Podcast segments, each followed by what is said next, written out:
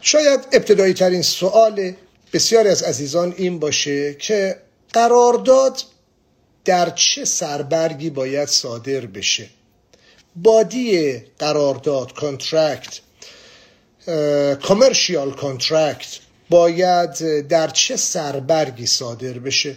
و سوالی که من بارها و بارها به بهانه های مختلف به اشکال مختلف پاسخ دادم و اینکه منطقا بدنه قرارداد باید روی سربرگ تأمین کننده صادر بشه.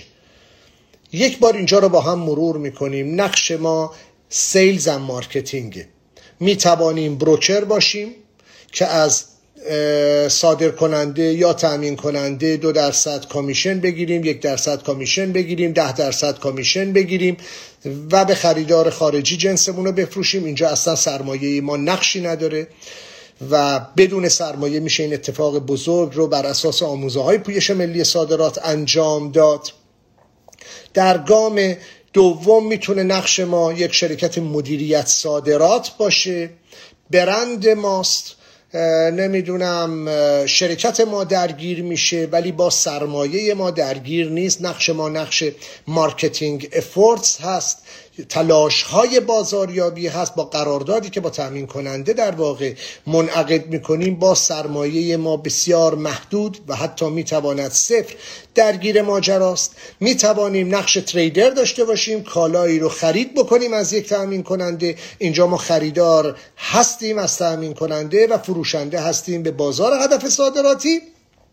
اینها نقش های مختلف من و است که قرار است به شوق صادرات وارد گود بازرگانی خارجی با تمرکز بر صادرات بشیم و لذا اول از همه باید تکلیف خودمون رو مشخص بکنیم که ما کیستیم و قراره که این قرارداد رو به چه شکلی منعقد کنیم. اگر من تریدر نیستم یعنی کالا رو قطعی از تأمین کننده نمی‌خرم یا بروکرم یا شرکت مدیریت صادرات ترجیحاً قرارداد باید روی سربرگ تأمین کننده یا supplier اصلی تو پرانتز manufacturer اصلی صادر بشه. خب آقای حاج میان شرایط شرایط تحریمه. آیا ایرادی نداره؟ خیر چون که این قرارداد قرار نیست به بانک خریدار ارائه بشه. حالا اگه یه مشتری برگشت گفت آقا من می‌خوام این قرارداد رو به بانکمم ارائه بدم. بانکم اصرار داره که کمرشیال کنترکت رو من می‌خوام ببینم. اون زمان هستش که شما باید روی سربرگ شیپر کالا شیپری که در واقع طرف خارجی صادر کننده هست اون قرارداد رو مجددا پرینت بکنید و در اختیار خریدار بذارید. ما می‌خوایم وارد جزئیات بشیم. کم کم آرام آرام مطالب رو میگم. اینجا قرارداد باید رو سربرگ تأمین کننده باشه. چرا؟ چون نقش اصلی رو تأمین کننده ایفا می کند منیفکچرر ایفا می کند و شما کاتالیزور هستید کاتالیزوری که سرمایش درگیر نیست. حالا اگر من شرکت مدیریت صادراتم دوست دارم همه چی به نام خودم باشه سرمایه هم نذاشتم با تأمین کننده به توافق رسیدم بانک خارجی هم مال طرف خودمه خودم هم همه کاره هستم. مثلا برند سازمانی خودمه. اون موقع هست که رو سربرگ شرکت مدیریت صادرات و در, در کنارش و به موازات در سربرگ شرکت بازرگانی یا تریدر هم می‌تونه در واقع این قرار قرارداد صادر بشه. فرق است بین قرارداد و پروفورما اینوایس در قرارداد ما به جزئیاتی اشاره می کنیم که یک سری مسئولیت هایی داره. در قرارداد ما یک بادی داریم یه جسم داریم یه بدنه داریم یک روح قرارداد داریم. امشب من به همه موارد دارم اشاره می کنم و مجبور هستم در ابتدا این مطلب سربرگ و جا بندازم. اگر مشتری اصرار داشت کاغذی رو می‌خواد به بانک ارائه بکنه آنچه که باید ارائه بشه که نحوه پرداخت درش با دقت نوشته شده جزئیات پرداخت درش با دقت نوشته شده شماره حساب بانکی درش به دقت نوشته شده اون پروفورما اینوایس هست که روی سربرگ شیپر صادر میشه. در قراردادی که ما داریم منعقد می‌کنیم حتما باید نام شیپر نام شیپر اون نام شیپر خارجی حتما باید با دقت مطرح بشه تا تکلیف مالکیت بار مطرح بشه. یک شرکت خارجی چه ایرانی چه خارجی با یک شرکتی قراردادی رو منعقد کردن. آقا کالا در فلان تاریخ باید بارگیری بشه. اسم شرکت مثال می‌زنم هست یاقوت صحرا. خب این شرکت یاقوت صحرا که شیپر بار نیست فردا طرف میاد دنبال کالا. خب میگیم آقا ما به نام شرکت یاقوت صحرا که بارگیری نکردیم. حالا دنبال کالا اومدن مال مخصوصا زمانی است که قیمت رو به افزایشه. قیمت افزایشیه. میگیم آقا یاقوت صحرا که صادر کننده کالاست یا تأمین کننده کالاست shipper کالا نیست. پس نام shipper حتما باید در بدنه قرارداد body قرارداد قید بشه. همونطور که ما داریم می نویسیم seller کیست همونطور که می نویسیم buyer کیست line سوم shipper کیست همون شرکت خارجی که در واقع طرف قرارداد ماست.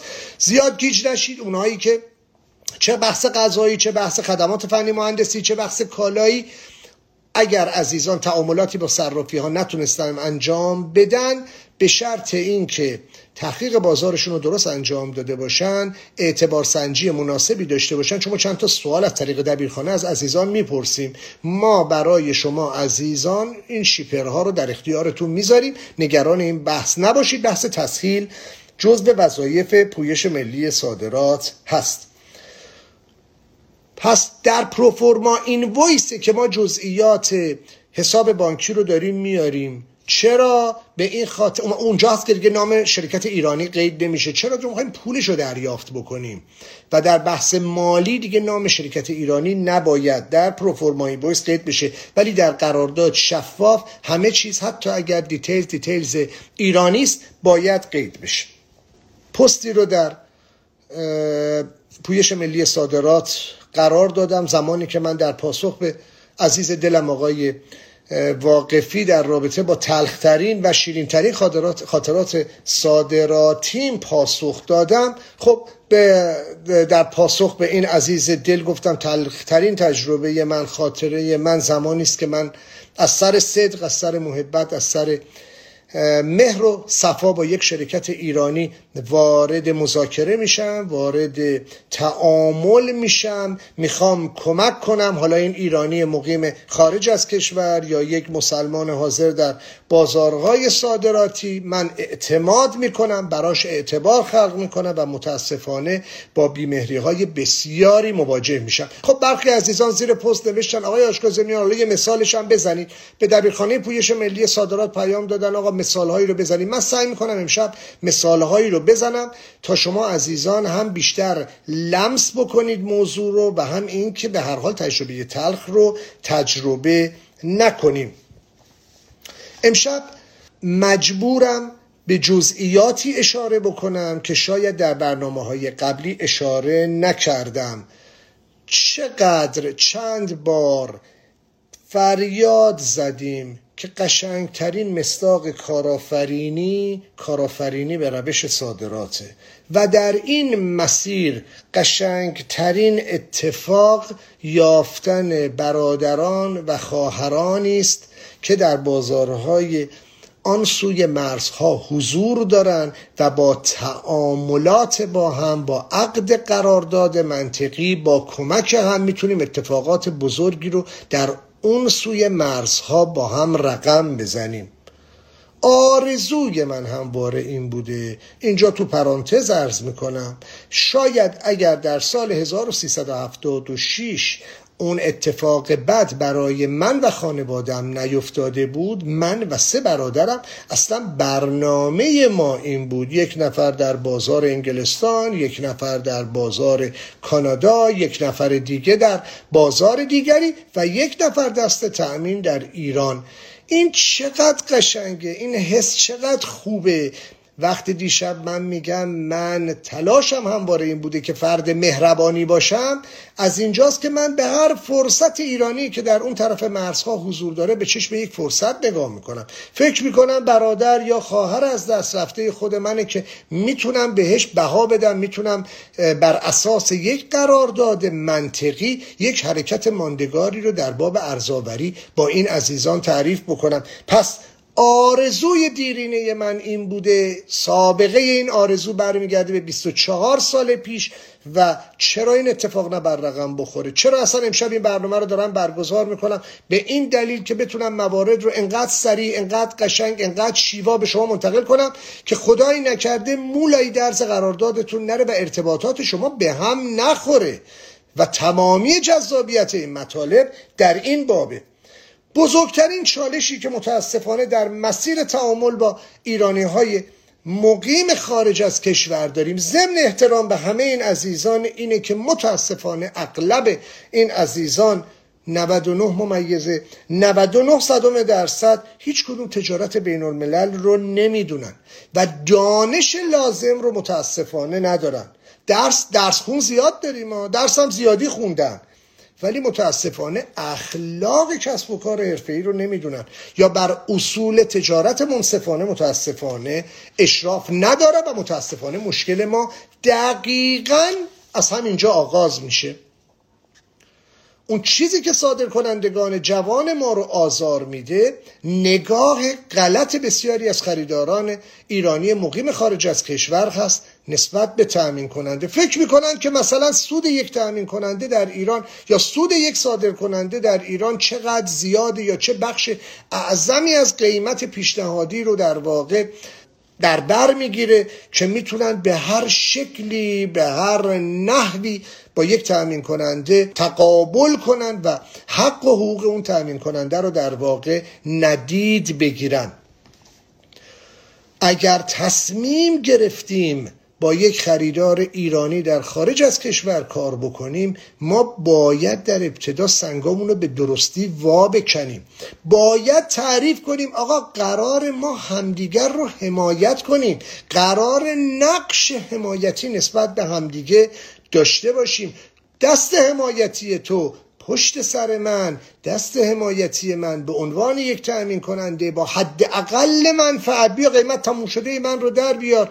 من هم نقش حمایتیم رو برای اینکه تو در بازار هدف شرایط رقابتی خوب رو پیدا بکنی این به این صورت ما باید با هم دیگه تعامل داشته باشیم. این دست اون دست رو میشوره. حالا اینجا یه نکته مهم داریم. اگر خریدار ایرانی خوبی رو در بازار هدف صادراتی پیدا کردید که این خریدار ایرانی از استانداردهای مرتبط با اون صنعت استانداردهای بین المللی مرتبط با اون صنعت یا گواهی نامه های مدیریتی مربوط به اون صنعت در واقع برخوردار بود. اون عزیز قابلیت اعتماد بیشتری در واقع داره. چرا؟ چون درک صحیحتری از تجارت بین الملل امروز داره و با استانداردها آشناست. پس می‌تونه هم کمک ما باشه و هم ما می‌تونیم راحتتر شفافتر باهاش تعامل کنیم. باز یه نکته بسیار مهم برای اینکه می‌خوام مطلب رو به زیبایی شفاف بکنم برای شما عزیزان. متاسفانه هزینه زندگی در خارج از کشور بسیار بالاتر از عرف داخل ایرانه. لذا بسیاری است بسیاری است. من عزیزانی که جانماز آب می‌کشن عزیزانی که متاسفانه متاسفانه متاسفانه به اسم مذهب به اسم اسلام جای مهر بر پیشونی دارن متاسفانه تجربیات تلخی رو رقم زدیم و به راحتی حلال خودشون رو حرام می‌کنن. حالا امشب با در ادامه مطالبی رو که من در شبهای گذشته خدمت شما عزیزان منتقل کردم میگیم آقا مشتری رو پیدا کردیم بر اساس آموزه های پویش ملی صادرات. آیا آچکازمی مشتری رو پیدا کردیم؟ الان هفته آینده دو هفته آینده نمایشگاه آنوگاس کی میگه مشتری خوشگوار نمیشه پیدا کرد؟ در نمایشگاه آنوگا تمامی مشتری های خارجی رو میشه به راحتی رسیت کرد. اونایی که براشون اهمیت داره در این شرایط کرونا در این نمایشگاه بیان. اتحادیه ها رو میشه اونجا پیدا کرد. از طریق اتحادیه ها میشه اعضای دیگر اونها رو پیدا کرد. مثال دارم می‌زنم و اینا رو قبلا بهتون گفتم. بعد میشه بر اساس مشتریان با یه تحقیق بازار مفصلتر استانداردهای اون صنعت رو حالا الان بحث صنعت غذاست استانداردها رو پیدا کرد. وارد اون استانداردها شد ممبرهایی که اعضایی که اون استانداردها رو دارن میشه پیدا کرد. یهو می‌بینید با یک نمایشگاه کلیدی در یک صنعت ده ها هزار مشتری بالقوه برای شما پیدا میشه. من بارها این آمار رو دارم. از هر 500 ایمیل حرفه‌ای که با مدل محمد امین آچکازمیان ارسال بشه مطمئن باشید یک نفر به فعلیت می‌رسه و یک مشتری رو شما می‌تونید در تور در واقع تجارت منصفانه خودتون قرار بدید.